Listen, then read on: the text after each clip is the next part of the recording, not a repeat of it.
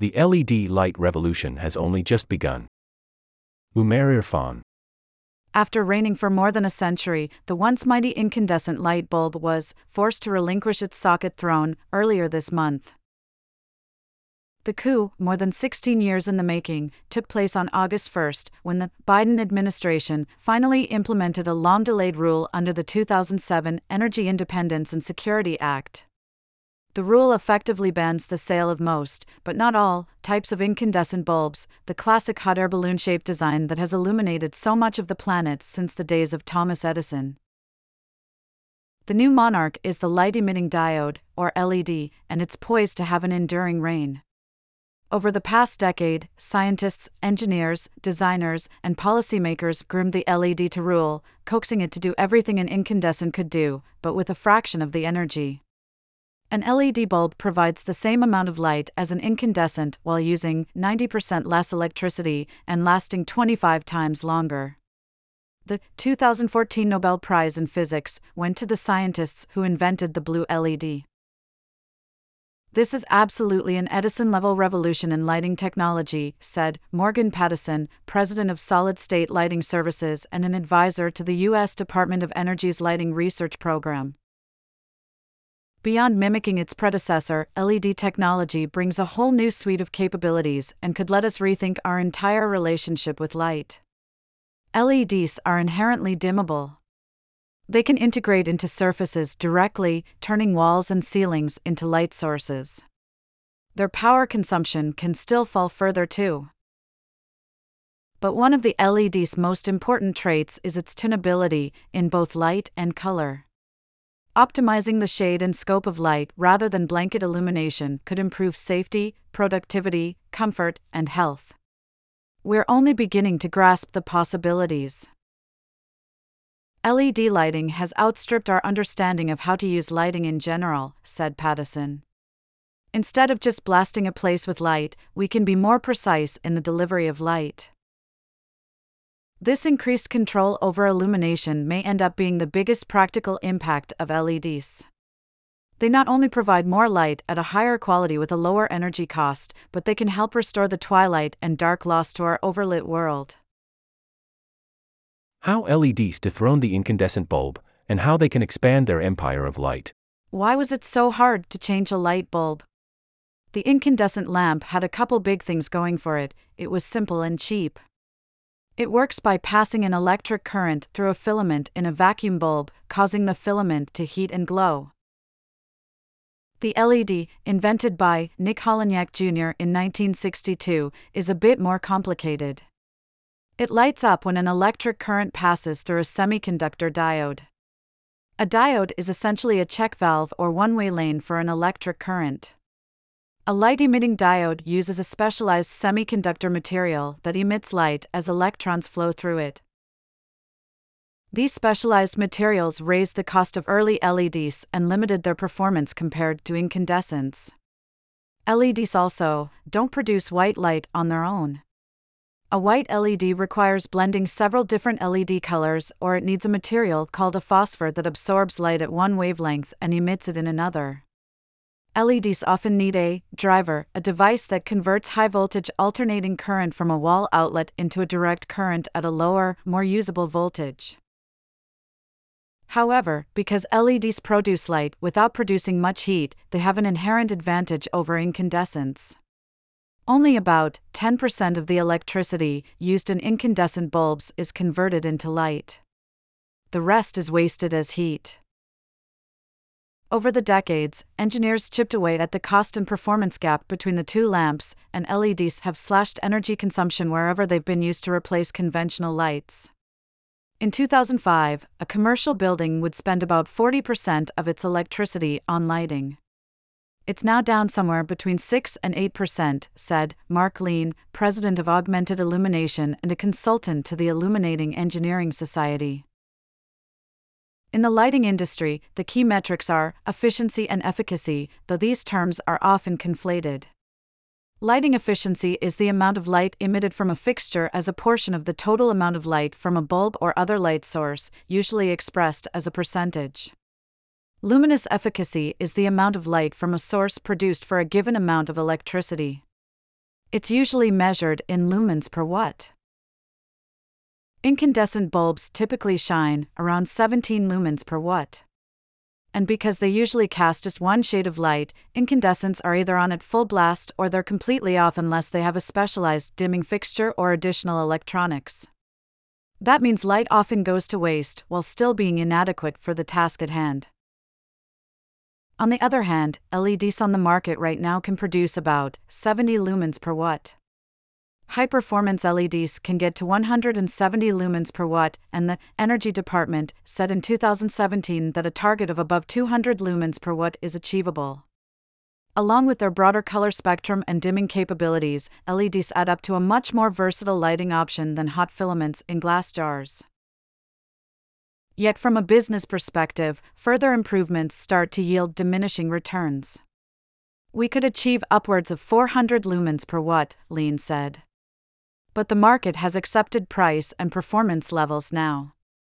Going from a 60 watt incandescent bulb to a 10 watt LED is a huge practical improvement, but going from a 10 watt LED to a 5 watt one may not be enough to justify additional costs for buyers, nor the extra research and development for manufacturers. However, Lien argues that these smaller improvements are still needed because overall electricity demand is growing and the window for limiting climate change is closing. As more electric vehicles charge up and as appliances switch from gas to electric, cutting power demand elsewhere is a key part of balancing the power grid. And given the ubiquity of lights, tiny improvements can add up to huge energy savings.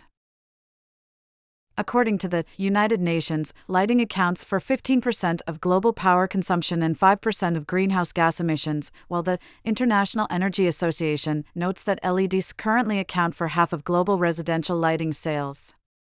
If there isn't a bigger switch to more efficient lighting, the UN estimates global electricity use for lighting will rise by 60% by 2030. LEDs can gain ground in other traits as well. The lights can continue to scale down in size and switch to more recyclable or biodegradable materials. In applications like TV and computer monitors, LED technology is simply getting better, and the LEDs that power many displays could soon yield to quantum dot LEDs. These nanometer scale particles integrated into a thin film promise better color, contrast, and viewing angles while lowering power consumption. There are other technologies in addition to LEDs that could also gain ground in the coming years, but they either aren't as versatile or are still in their early stages of development. Laser diode lighting, for instance, uses a diode to produce a coherent beam of light. It can handle higher power than conventional LEDs and could provide illumination over long distances in applications like car headlights or lighting sports fields, though costs remain high. So LEDs are likely to endure for decades, but in forms that we have yet to imagine. They won't be the LEDs we're looking at today, Lien said.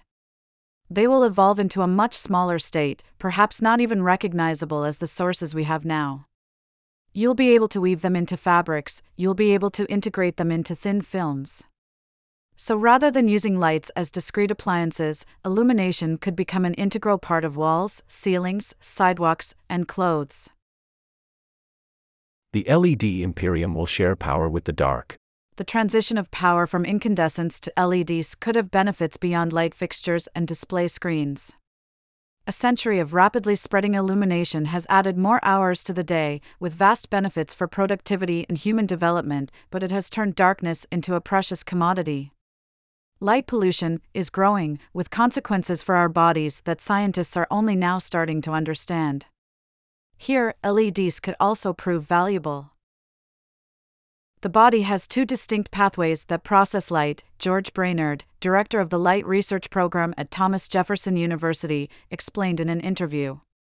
One is the visual system that consciously processes illumination and color from the environment. Much of the lighting in the modern world is geared toward maximizing the light available to our conscious vision, but that could have unintended consequences. Something we're less conscious of is the fact that light coming into the eye stimulates a different pathway that regulates biology, behavior, and, ultimately, health, Brainard said. More specifically, light is driving circadian regulation, hormonal regulation, and neurobehavioral responses. Because this pathway is beneath our conscious perception, it's hard for individuals to gauge how light is changing their sleep wake cycle, moods, and overall health. But the effects could be profound. There's already evidence that exposure to blue light from phones, tablets, and televisions in the evening can make it harder to fall asleep and stay asleep. The broader use of artificial light indoors and outdoors could be even more impactful. Astronauts aboard the International Space Station might provide a useful case study. It's hard to imagine people more untethered from natural lighting than those that see a sunrise every 90 minutes. Many astronauts have had to use drugs to help them sleep, but space agencies are concerned about the long term effects of these medicines as stays have grown from weeks to months. Brainard is working with NASA to study the effects of shifting from always on fluorescent lights to adjustable LEDs in much of the space station. It has indeed improved the visual environment for the astronauts, which was one of the two goals, and we are in the process of studying its effects on sleep and alertness and other biological responses, Brainard said. For the rest of us on the ground, there may be applicable lessons for school children, shift workers, or patients with long hospital stays, people who often have to wake up and see lights outside typical day and night cycles and there is a growing body of research showing that exposure to some types of artificial light can contribute to problems like obesity, sleep disruption, anxiety, and high blood pressure. Meanwhile, lighting is already used as therapy for seasonal affective disorder and depression. https www.health.harvard.edu blog light therapy not just for seasonal depression dash 202210 282840 but it will take years to measure how much of a benefit we'll see from switching to LEDs and tuning illumination in the real world across a wide population. It will be decades of data shaking out, said Brainard. So, how can we deploy LEDs more intelligently now? One way is to think about getting lights more in line with natural lighting cycles. It's just getting lifestyles aligned with what we already know, said Mark Rea, a professor in the Light and Health Research Center at the Icahn School of Medicine at Mount Sinai. If I could oversimplify it, it boils down to bright days, dim evenings, and dark nights. It also helps to think about lighting less in terms of how much falls on walls and desks and more in terms of how much is in our vision. The amount of light at the eye is the most important thing, Rea said. Optimizing and calibrating lighting based on what hits eyeballs instead of flooding a room could help reduce the total amount of light needed while making it more effective. LEDs are dimmable, so with the right fixture, they offer the opportunity to create a micro lighting environment where a worker, student, or patient could tune the level of illumination to what is most optimal for them. Outdoors, LEDs could dim and light up when someone walks or drives by instead of bathing every street with a ubiquitous glow. They could also change their color temperature from cool white during the day to amber in the evening. Curbing outdoor light pollution stands to improve health as well. The future of lighting, then, is not just a drive toward getting the most light for the least energy, but rather getting the right amount of bright and dark, in the right color, at the right time. It's a future where we can still save electricity and improve our quality of life, helping us all get more done in the day and sleep better at night. Most news outlets make their money through advertising or subscriptions. But when it comes to what we're trying to do at Vox, there are a couple of big issues with relying on ads and subscriptions to keep the lights on. First, advertising dollars go up and down with the economy. We often only know a few months out what our advertising revenue will be, which makes it hard to plan ahead. Second, we're not in the subscriptions business. Vox is here to help everyone understand the complex issues shaping the world, not just the people who can afford to pay for a subscription. We believe that's an important part of building a more equal society. And we can't do that if we have a paywall. It's important that we have several ways we make money, just like it's important for you to have a diversified retirement portfolio to weather the ups and downs of the stock market. That's why, even though advertising is still our biggest source of revenue, we also seek grants and reader support. And no matter how our work is funded, we have strict guidelines on editorial independence. If you also believe that everyone deserves access to trusted high quality information, will you make a gift to Vox today? Any amount helps.